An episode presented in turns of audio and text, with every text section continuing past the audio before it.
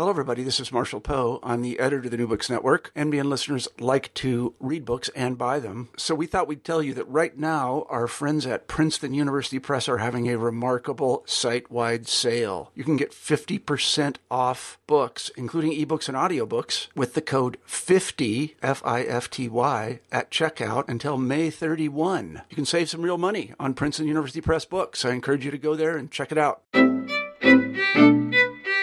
Hello, everybody, and welcome back to New Books in Jewish Studies. I'm Ari Ariel, the host of the channel, and today we'll be talking to Mark Wagner about his new book, Jews and Islamic Law in Early 20th Century Yemen. Professor Wagner is an associate professor in the Department of Foreign Languages and Literatures at Louisiana State University.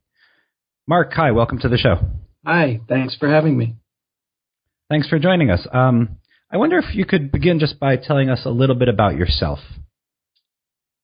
Uh, I uh, am from the Chicago area, and um, when I was in college at uh, at Vassar College in the Hudson Valley, I became interested in Jewish studies, but also in uh, the study of the Middle East, and particularly intrigued in the ways in which these two um, fields overlapped and complemented one another. Uh, and so, as I started to think about uh, focusing more narrowly in, in graduate studies, uh, I was naturally drawn to um, Muslim Spain, uh, Al Andalus, and the famous uh, uh, productive uh, symbiosis that existed between Arabic and Hebrew literatures there. Um, but I became gradually more intrigued by Yemen, which um, which, as you know, also had a, a very substantial uh, Jewish community that um, you know that had been there uh, uh, for, for hundreds uh, for hundreds of years, and and and and Yemen was a place that had only recently uh, become open in some ways to to researchers. So in a sense, it was like uh, one could throw a stone in any direction and find something new and that, that hadn't been dealt with um, at, at great length. Uh, of course, at the same time, there is uh, within Jewish studies there is quite a, a depth of, of, of uh, research on, on Yemen's on Yemen's Jews, Jewish community. Um, so uh, this book is something that came about. Um, I, I, wrote, I did my dissertation research in my first book on on literature on a, a certain type of poetry that was written in partially or entirely in the vernacular Arabic of Yemen and was shared uh, between uh, Muslims and Jews. Uh, and I and in the course of doing that research, I came across uh, a couple of books uh, in, in, most research libraries, uh, sort of hiding in plain sight in the um, history of the Jews of Yemen section of the of the bookshelf, which were um, uh, books in Hebrew with very uh, boring titles like um, uh, the synagogues of Sana'a, the capital of Yemen, and um, uh, you know the the poll tax in Yemen, and they were written by somebody named um, Shalom Saadia Gamliel or Salem Said al Jamal in, in Arabic uh, and essentially published in his house um, uh, on the basis of documents that he collected uh, when he lived in Yemen for the in the first half of the 20th century. And so, as I started to explore these books, I became aware of uh, that it, it, was really the tip of a, a much larger iceberg of, of um, a kind of what's essentially a lost uh, a lost world of of um, Jewish and Muslim interaction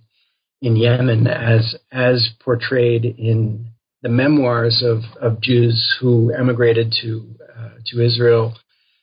um, and also in uh, memoirs uh, by Muslims in, in Yemen written in Arabic and, and other types of sources like legal uh, legal manuals and uh, histories and, and things like that. So a, a, lot of the book is is on. I mean, obviously, is focused on the the legal system, and I'm just wondering for for listeners who are not familiar, could you give us maybe a general background on that legal system in Yemen? Sure. Well, um, uh, the time period that that I deal with in the book, in the the first half of the 20th century, is uh, really coming on the cusp of uh, some some serious changes within the legal system. So, so there is there are certain factors within the legal system that show continuity even over a very long period of time, and others which are which are quite new. So, um, the Ottomans have just been um, have just faced a, essentially a successful uh, Arab revolt against their rule in Yemen, and Imam Yahya, who is the Zaydi Imam, who is uh, uh, the the the um, central figure in the in the Arab, uh, the local Arab uh, uh, self definition, uh, uh, and is is is attempting to purge the legal system of a lot of the innovations that he's he and his constituents see as having been introduced under under the Ottomans. That is, a lot of certain attempts to um, uh, to be more lenient in certain areas, and also to introduce, uh, uh, because the Ottomans followed the, the Hanafi madhab, which is one of the schools of le- legal or uh, legal interpretation in Sunni Islam, uh, and they differ with the Zaydis. Zaydis are, are Shiites,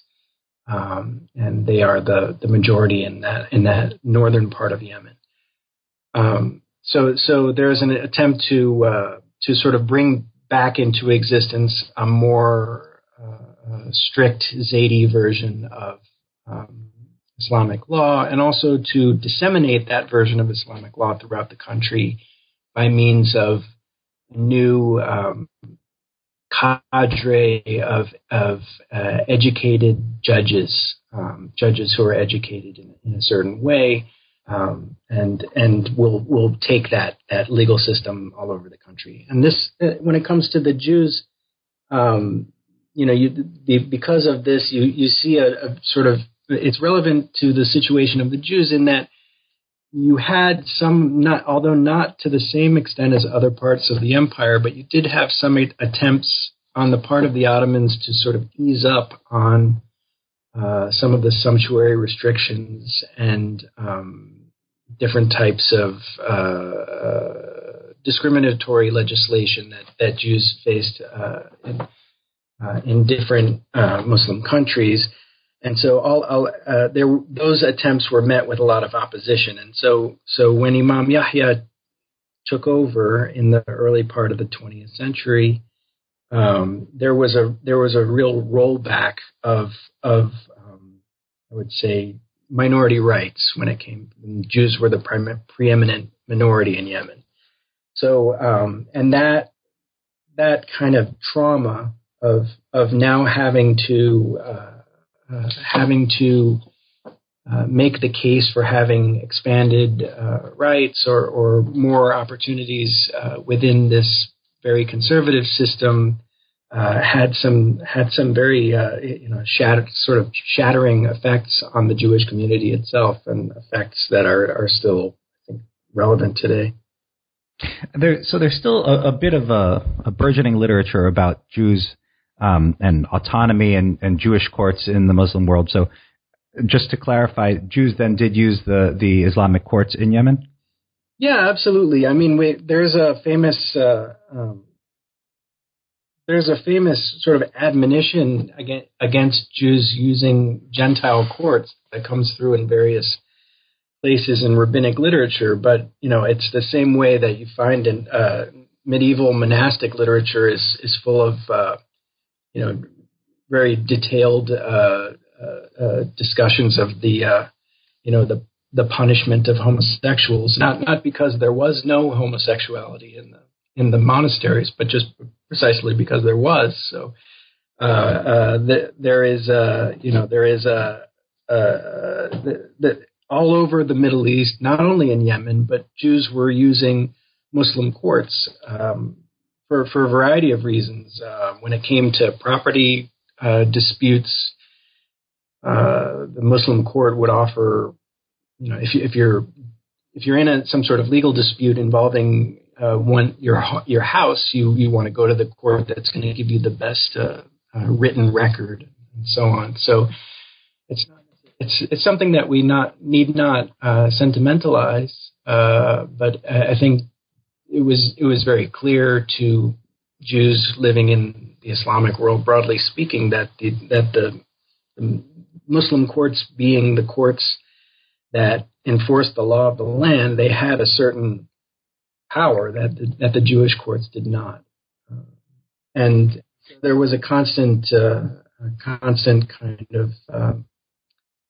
give and take between the two legal systems, and and in some sense, in some spheres, such as in uh, matrimonial law, uh, divorce, and things like that. Um, uh, litigants really had were were had to use both systems in order to, um, uh, for example, get a divorce. So I guess this brings us more more firmly into the territory of the book, and you you say you're going to to focus the book, um, or maybe focus is too strong a word, but a lot of the book revolves around three protagonists who all happen to have been intermediaries, sometimes in these courts between members of the Jewish community and the Muslim authorities. Could you tell us a little bit about them? Yeah, so one of them is is Salim Saeed Al Jamal, who um, who uh, uh, died in 2001, um, and he was a uh, uh, there was it was Salim Saeed Al Jamal, um, uh, uh, Saleh Al Dahari, and and, and Salim Mansoura, all of whom all of whom died in the right around the turn of the 21st century. Right, so they uh, these people had certain these three men had certain things in common. They were um, they were all all members of a of a they were all well off and members of a kind of burgeoning mercantile elite that emerged in in Yemen um, uh, around the turn of the century, uh, with the uh, uh Ottomans uh, allowing for for imports. They were kind of new class of import exporters, um, uh, uh, which which specifically rose up within the Jewish community.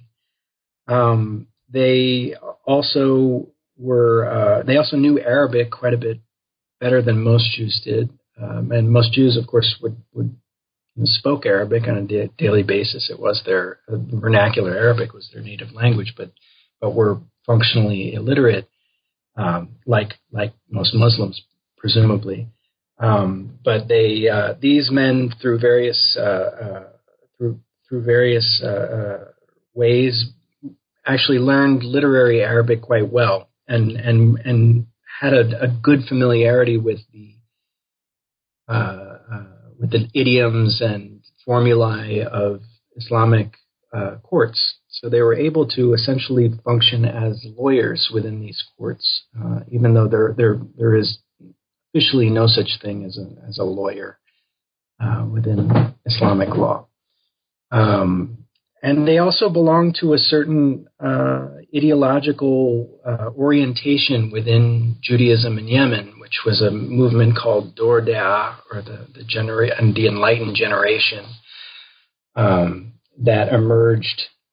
uh, right around the, the turn of the, the 20th century and, and had uh, as its cornerstone um, an attempt to sort of return to the sources of medieval um, medieval Jewish philosophy as expressed in Arabic uh, by by uh, writers like Saadia Gaon and, and uh, Maimonides, uh, and to turn away from from the Kabbalah, from the Jewish mystical tradition. And, and so they had a very uh, uh, antagonistic relationship towards Kabbalah, which had been a, uh, a staple of, of Judaism in Yemen. And so, um, and so these these three men uh, interacted with the courts in an, in an, were able to interact with the courts in an, in, in a way that was more uh, they, they were conversant in the language of the courts in the way that most other people were not. But they also had a lot of money to pay because going to court then, as as now, was an expensive. Uh, and and so they were able to sort of pursue what seemed like relatively small or or, or trivial or, or selfish type of um, uh, matters in court, you know, just by virtue of having having had the money to do so. So, since you since you've mentioned the Kabbalah, maybe you could tell us a little bit about the. Uh, you tell a very interesting story in the book about the conflict over the Kabbalah and the reading of the Zohar and how that pulls in the, the Muslim authorities even up to the level of Imam Yahya.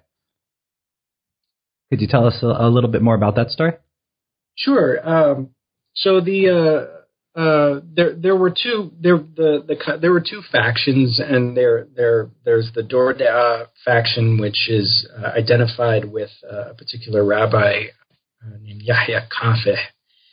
And the the Kabbalistic faction which is identified with with another rabbi who was the also the each of them had been the chief rabbi. The other rabbi was uh, Yahya, Yahya Ishaq. And um, and so the the uh, what happened was uh, uh, yeah, at a certain point, uh, Yahya uh, Yahya Kafeh, the ra- the rabbi, starts launching a very um, pointed uh, criticism of Kabbalah as being um, idolatrous and in in its doctrine of the mystical the sefirot or the, the various essences or emanations of of God that it's essentially polytheistic and even uh, Christian, uh, and so uh, uh and and and also railing against certain uh, practices that are associated with with Kabbalism, like um, uh, whether or not the table should be cleared after the say after the blessing after meals, or uh, things, uh, or whether or not certain words should be used in, in canonical prayers.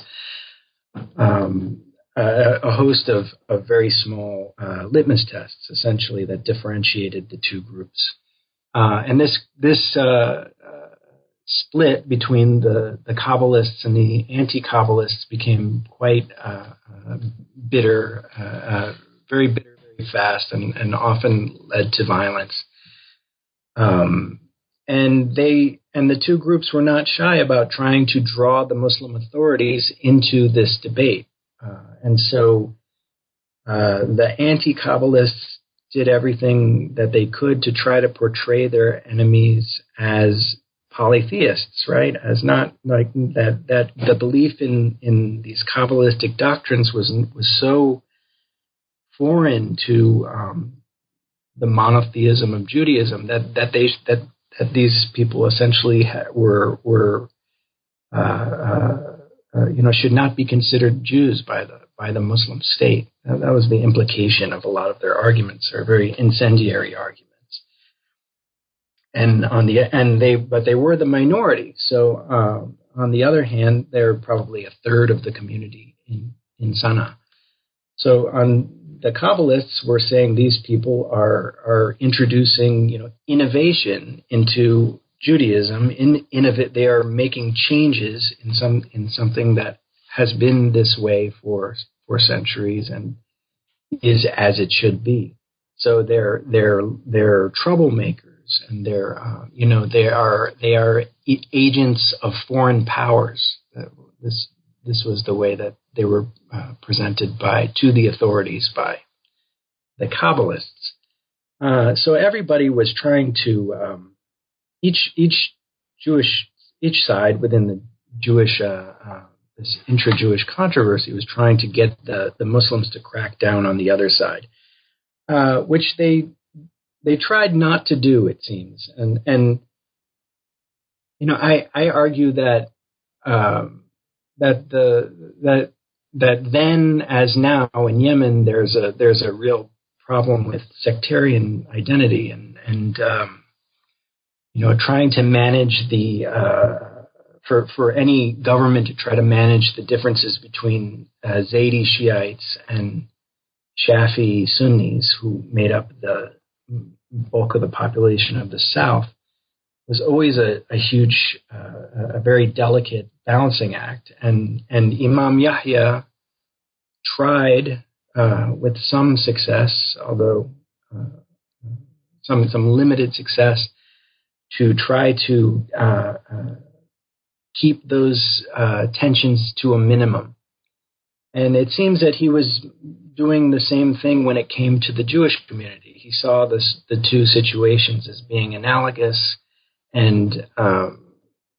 and and and therefore uh, his even though even though the uh, even though the Zaydi tradition takes a pretty dim view of of Sufis, that is that is a mysticism within Islam, because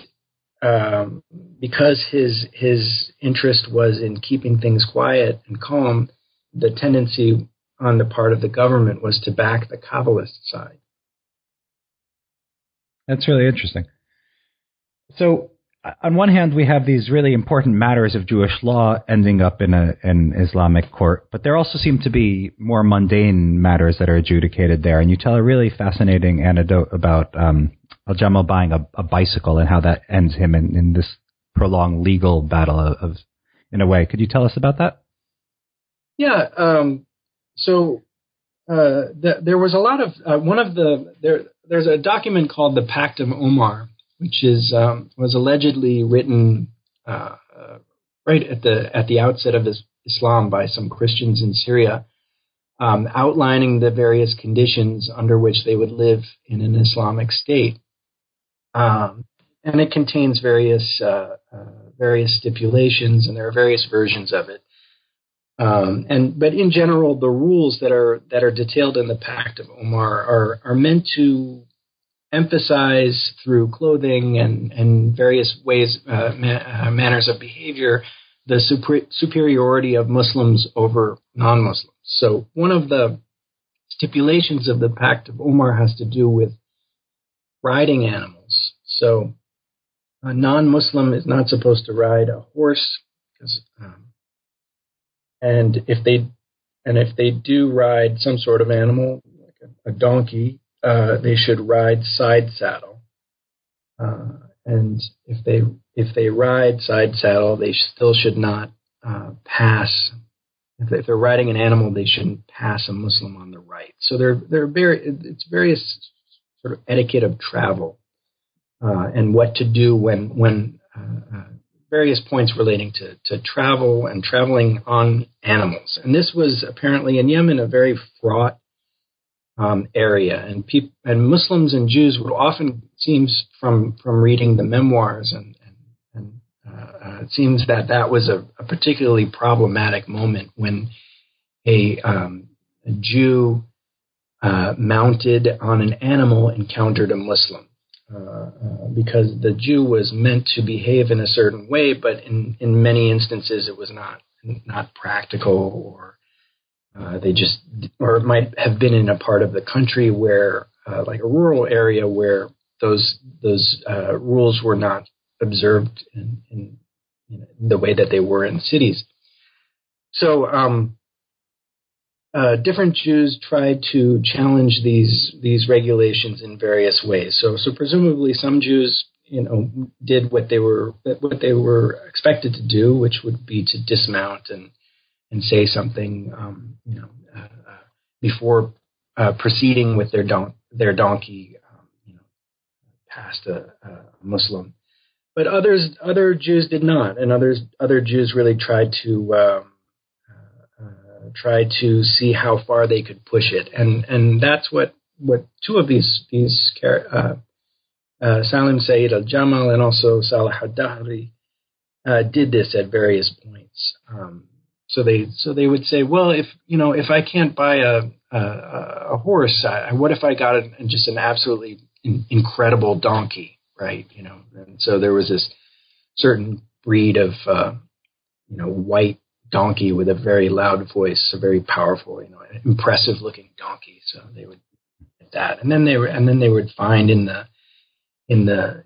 in the uh, legal discussions, well, you know, it's really riding side saddle is really something you only need to do if you have an actual saddle. But if you if you were to just put like a you know a fancy saddle cloth on the animal, or, or even ride without a, a saddle at all, you could you could ride it in the normal way. So you have people trying to to push the envelope, Jews trying to push the envelope this with with donkeys in this way.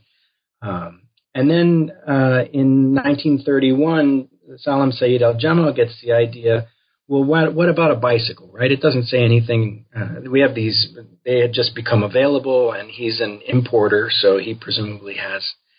has access to them before almost anyone else. So he says, "Well, it doesn't say anything about bicycles, so I'm gonna I'm gonna you know, he, so he gets one and he starts he starts riding it around and he and he starts this legal battle that takes years and years drags on for years and years where he goes to the courts essentially asking for a bicycle license. Um, and he and uh, using various stratagems uh, to, as to why he needs a bicycle and what he's going to do with it. Um, and he says uh, in his uh, you know in his memoirs that he was really trying to use the bicycle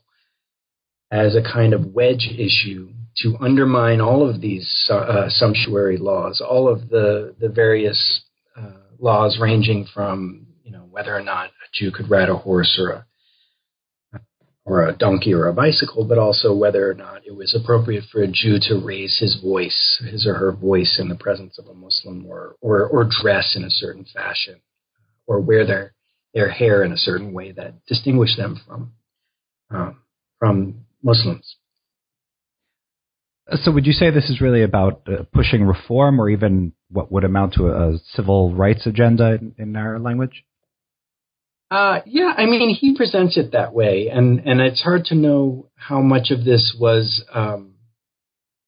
you know, how much of this is is a kind of re- a retrospective self uh, presentation. But um, certainly, I, I, think it's fair to say that the, that these intermediaries that I talk about in the book, these you know these men who had, who had become very successful, were very highly highly educated and wealthy it really irritated them and it really bothered them that they, you know, to, to have it sort of pushed in their faces that they were not equal to uh, uh, the Muslims who, um, you know, who had similar, you know, that there was a threshold of status that they could not reach by virtue by fact by by virtue of the fact that they were Jews. Um, so you know whether or not he was doing it for uh, you know for for out of whether or not they were doing this out of vanity or as or you know in in in some as a broader attempt to sort of pave the way for the entire community is is is hard to say. Um, you know, certainly when you can make the case that yeah, you know that a lot of similar struggles have have you know have their origins in a, in a similar sort of uh, tension, uh, and and that what is what is essentially selfish uh, uh, can can in the end uh, when when it's uh, you know when it plays after it plays out through the courts and through the legal system can end up uh, improving the you know the lot of of others. But so so yeah, I, Al Jamal likes he presents himself very much in the mold of a of a kind of civil rights attorney, engineers these provocations to the Sharia courts um, in the hopes of of creating a, a, a, you know breaking a hole wide enough that all the all the entire Jewish community can can follow behind him. Um, others like uh, Salah al-Dahri, I think, was much more cynical about about the um, about the, system, and and I guess it's important to remember that uh,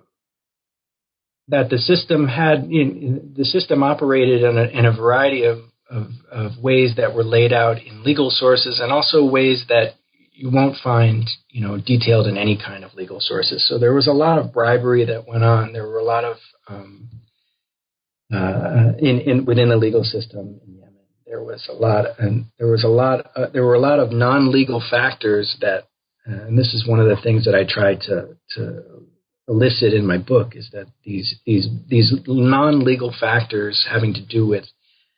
uh, the political outlet, outlook of judges or the um, you know the the the kind of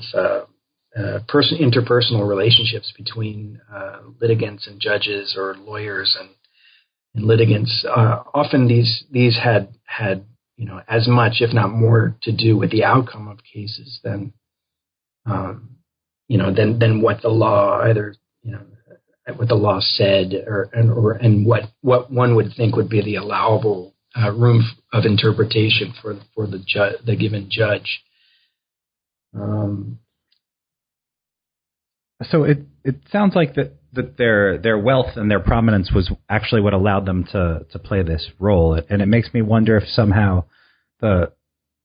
Jewish success in commerce in Yemen also was threatening to the status quo of of Muslim superiority in some way. It was, and it's and it's hard to say. Um, uh, I should say that their their their uh, you know the the successes of this very small group of um, new of, of, a new kind of mer- mercantile elite in Yemen came at the expense of the decline of a very large uh, segment of the of the um, of, of of various uh, artisans and practitioners of industries, uh, Jewish and Muslim, um, who were were you know essentially being uh, driven out by the introduction of mass-produced um, goods and uh, industrialization. So, um, in, in, a sense, so so so so so we have at the same at the same time we have the rise of these uh, handful of, of, of very you know very uh, uh, wealthy um, individuals. There are also quite a few uh, you know, a, much larger number of Jews and, and Muslims who are who are um, you know unable to practice uh, uh, crafts because their crafts because their crafts are have become obsolete. There's no longer uh, uh, uh there isn't just isn't the market for the kind of hand handmade uh, you know shoes and tobacco, cigarettes and and and uh, silver filigree and the whole range of of, uh, of things that Jews were uh, uh were involved in before uh, before the country was opened up to mass produced imports. Um, but yeah, certainly there was a there was and there was a perception that um, that imams favored these or, or had, that that these these Jewish merchants uh, who were in this new elite uh, had enjoyed a kind of uh, fa- favoritism on behalf of the imams that that uh, Muslims did not, and that certainly stoked resentment of of the Jewish community. Given the change you're talking about from from an economy based on craft to one based on imports, I'd imagine that there was also a lot of inter-Jewish class resentment. Is that the case? Definitely, definitely, and and um, you even find um, uh, one one Jew who was from from Sana'a who later uh, emigrated to to to to Israel and then and then came back to Yemen as an agent of the uh, for the Jewish Agency. Uh, he wrote very bitterly about these um, fix these these kind of operators, these Jewish operators who who were wealthy and, and, and could work the system in, in the courts and were well connected with the imams and the imams' sons and, and the judges and other people. Um, and he, he, he was extremely uh, distrustful of them. And he said, and he said that everybody else was as well, and that they had they had these, um, um, you know, they, that they were essentially uh, uh, they did that they didn't care the way that they ought to about the broader community, uh, the Jewish community, and that they, um, you know, and that they they essentially had uh, uh, one of their main roles was pro- providing alcohol to the imams and their uh, their entourages, or, or, not not the imams so much as their uh, uh, other members of the royal family,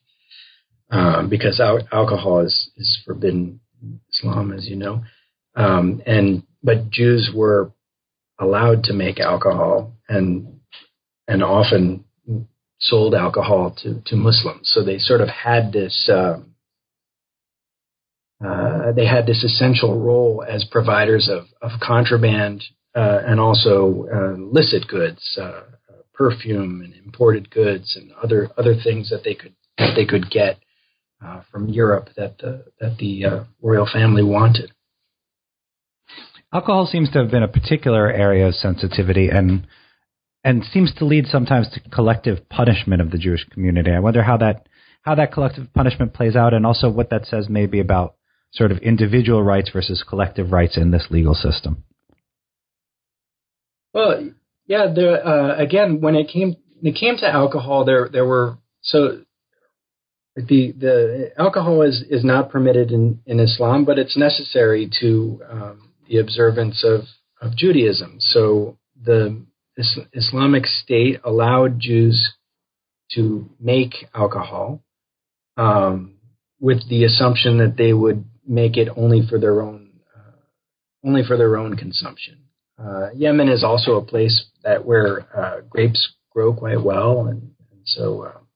uh, uh, it has winemaking traditions that you can already find uh, attested in pre-Islamic Arabic poetry. But um,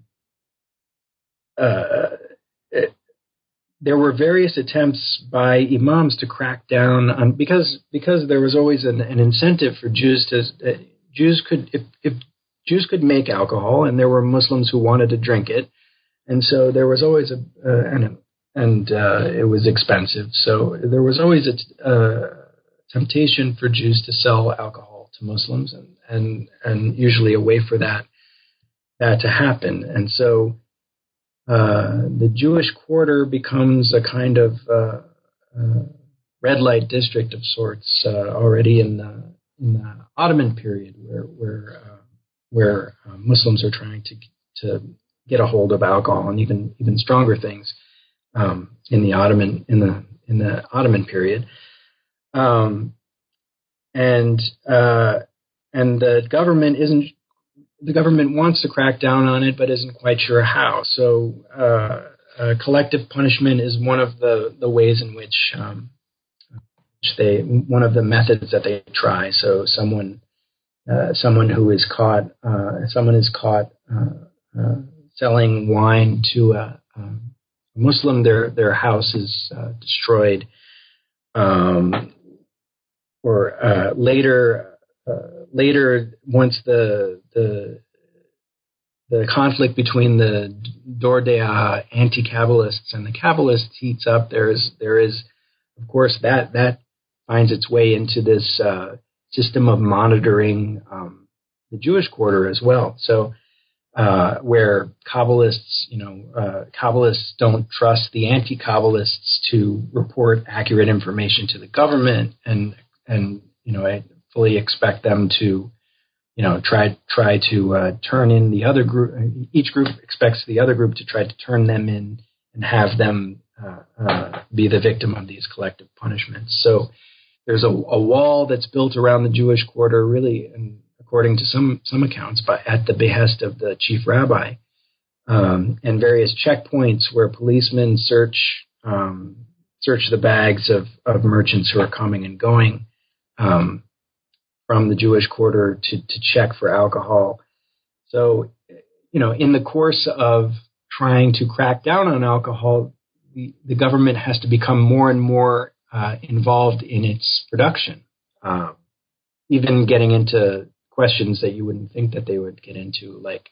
like uh, quality control, like uh, making sure that uh, individual winemakers are not using too much sugar when they're making their wine, or, or even making sure that all alcohol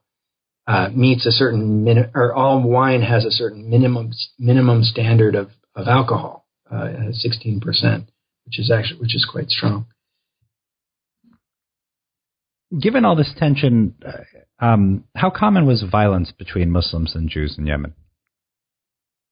Well, I, am not sure. I say you know how common it was in terms of in, in a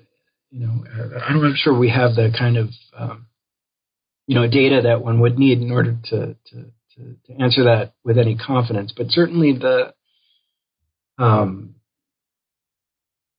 certainly the sources uh, describe quite a few violent altercations uh, between Muslims and Jews, um,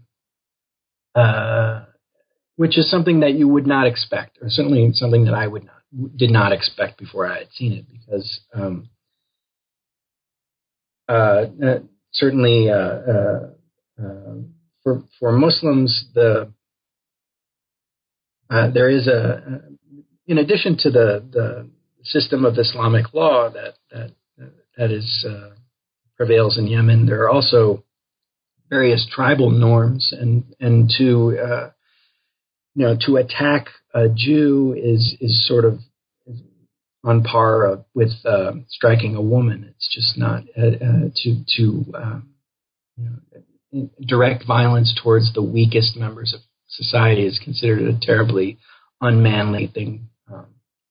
thing to do within that those that tribal uh, ethos. Um, and so, uh, so one would expect not to find it uh, that often, but we do find uh, instances of violence, and more su- more surprising, I suppose, than than Muslims occasionally, um, you know, getting into uh, having fights starting fights with Jews, we also find Jews starting fights with Muslims, which is, I think, even harder to explain. Um, in that uh, they they face, uh, you know, in, in terms of the way the courts are are, are organized, you know, the, the testimony of a Jewish witness is not is not worth the testimony of the of a Muslim witness. So um, it would seem to be an awfully risky thing to do, but but we do find uh, uh, quite a few examples of or, or anecdotes of of, um, of Jews starting fights with Muslims.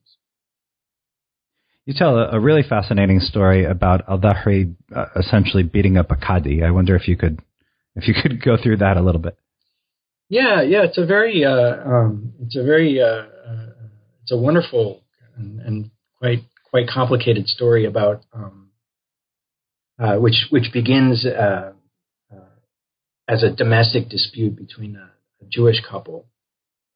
where a woman from Sana'a, a Jewish woman woman from Sana'a, is is married to another Jew who she considers a real kind of hick and not doesn't have the manners to, you know, to uh, that she would expect in a in a man, and so she walks out on him, and and she finds and she basically uh, uh, takes shelter in the house of a Qadi from Sana'a, so a Muslim Qadi from Sana'a. And so this is extremely embarrassing to, to, to the, the Jewish husband, and, and, and he enlists uh, the help of one of these Jewish intermediaries, Salah Dahri, to you know, get the woman back. So uh, uh, he so so it's a it's in a again you know so in, on on some level this is a uh, this is the story of uh, of a Jew uh, you know a, a, group of Jewish men trying to rein in a rebellious Jewish woman. Um, but in the process so by by uh, essentially when they when the Jews the, the group this group of Jewish men go over to the Qadi's house they get into a the, you know the Qadi doesn't want to turn her or doesn't want to turn her over to them, and they have they get into a big fight in the in the courtyard, and, um, and the Qadi uh, sustains some some blows to the head. Um, and so uh, in the remainder of the story, you find so, so it's the the sort of facts of the story are, are, are seem to be pretty pretty bad for for the Jews. You have Muslim witnesses to to the Jews having beat up this this Qadi,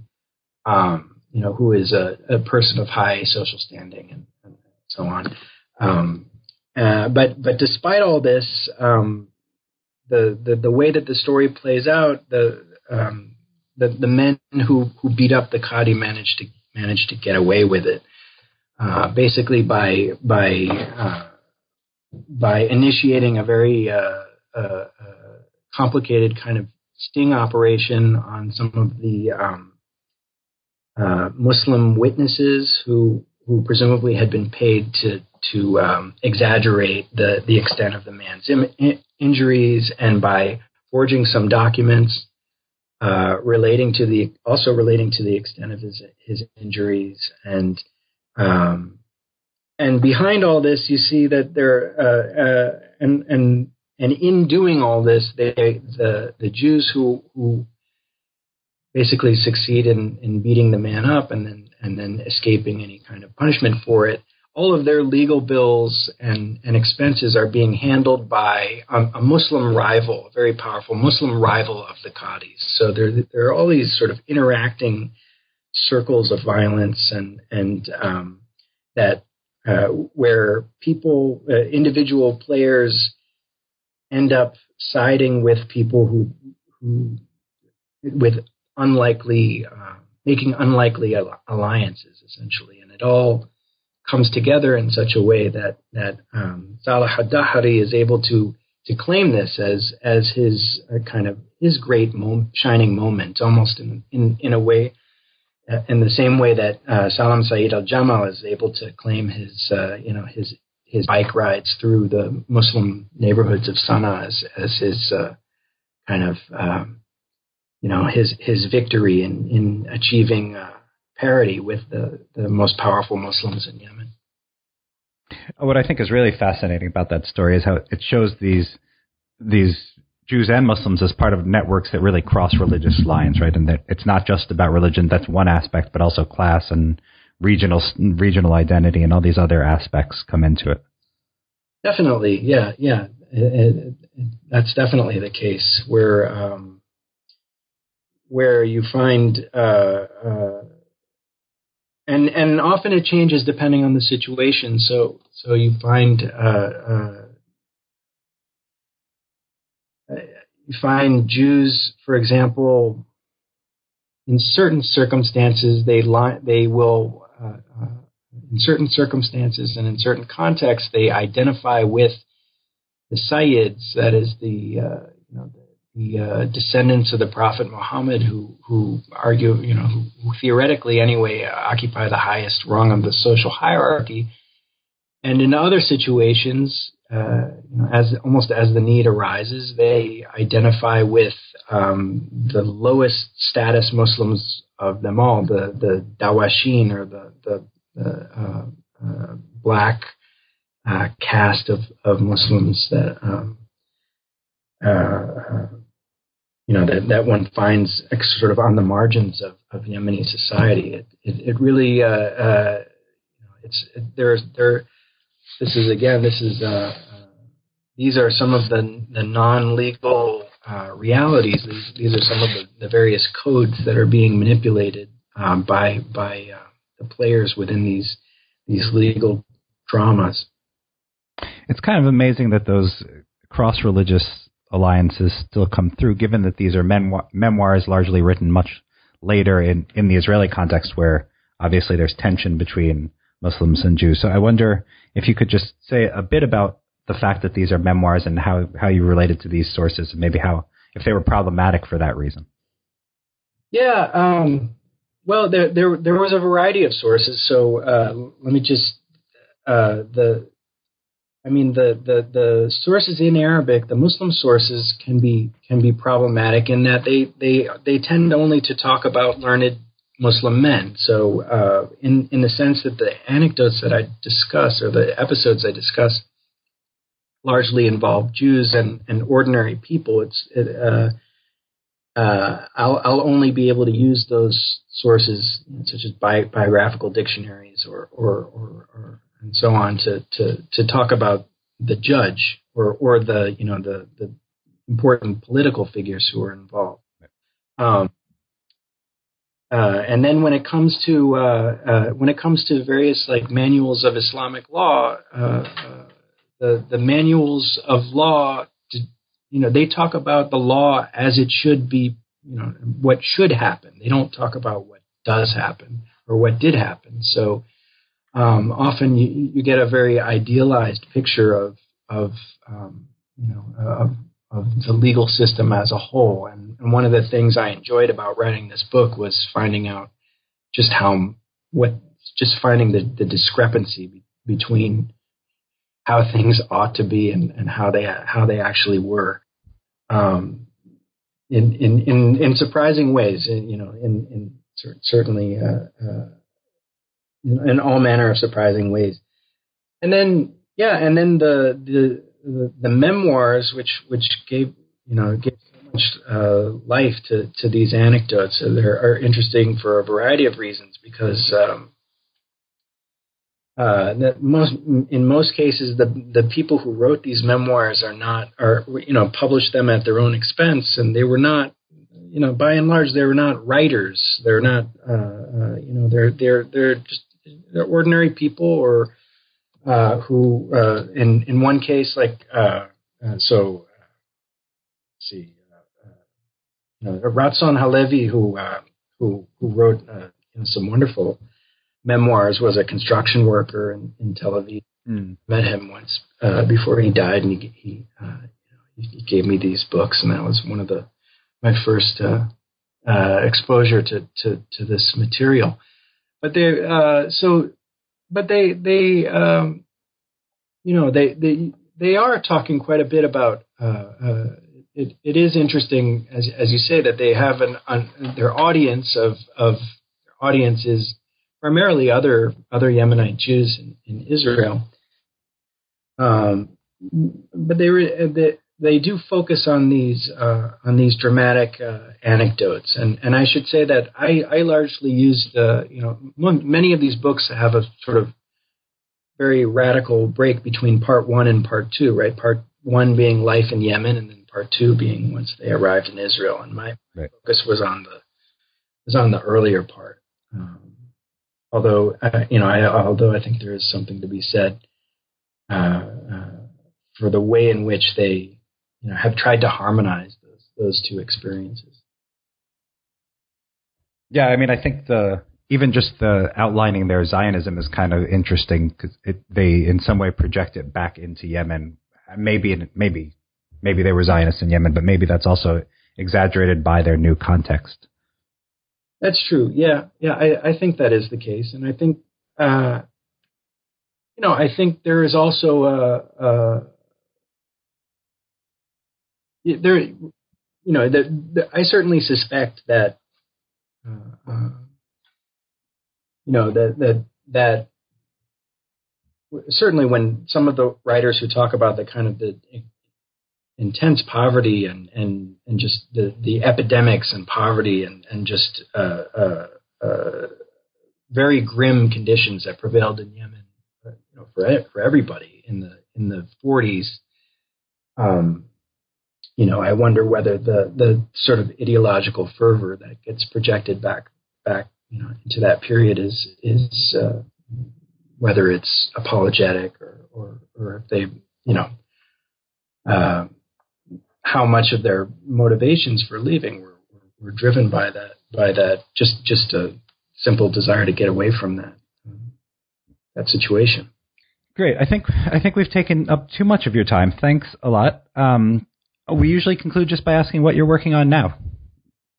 Um, well, I have. Uh, uh, I'm in. I'm in Paris now, and I'm working with a, a colleague uh, uh on a collection of poems from 18th century Yemen, written by a, a Muslim author uh, called Al Khafanji, who wrote um, humorous poems in Yemeni vernacular Arabic. Um, they're, so they're they're very interesting um, on a variety of levels. There, it's a very large corpus of of ver- Arabic vernacular literature from the 18th century, which is um, earlier than we're accustomed to dating the emergence of vernacular literature in Arabic. But here's a it's a very rich uh, manuscript tradition, um, and uh, Khafanji does a lot of interesting things with with language, with experimenting with the various uh, uh, kinds of types of language that different people in Yemen at that time used, and and you know what's germane to our conversation is that he does he does have Jewish characters, uh, which he introduces for for comic effect, uh, and he tries to imitate the way that they talk and the way that they incorporate Hebrew words and um, other strange expressions into their uh, into their uh, uh, into their speech, and uh, he even goes so far as to describe his his own process of uh, you know of writing poetry as being you know uh, akin to a a Jew preparing for the Sabbath, which is which is supposed to be very quite hilarious. that sounds like an awesome project. I look forward to seeing it. Thank you again for being on the show today. I really enjoyed it. Thank you.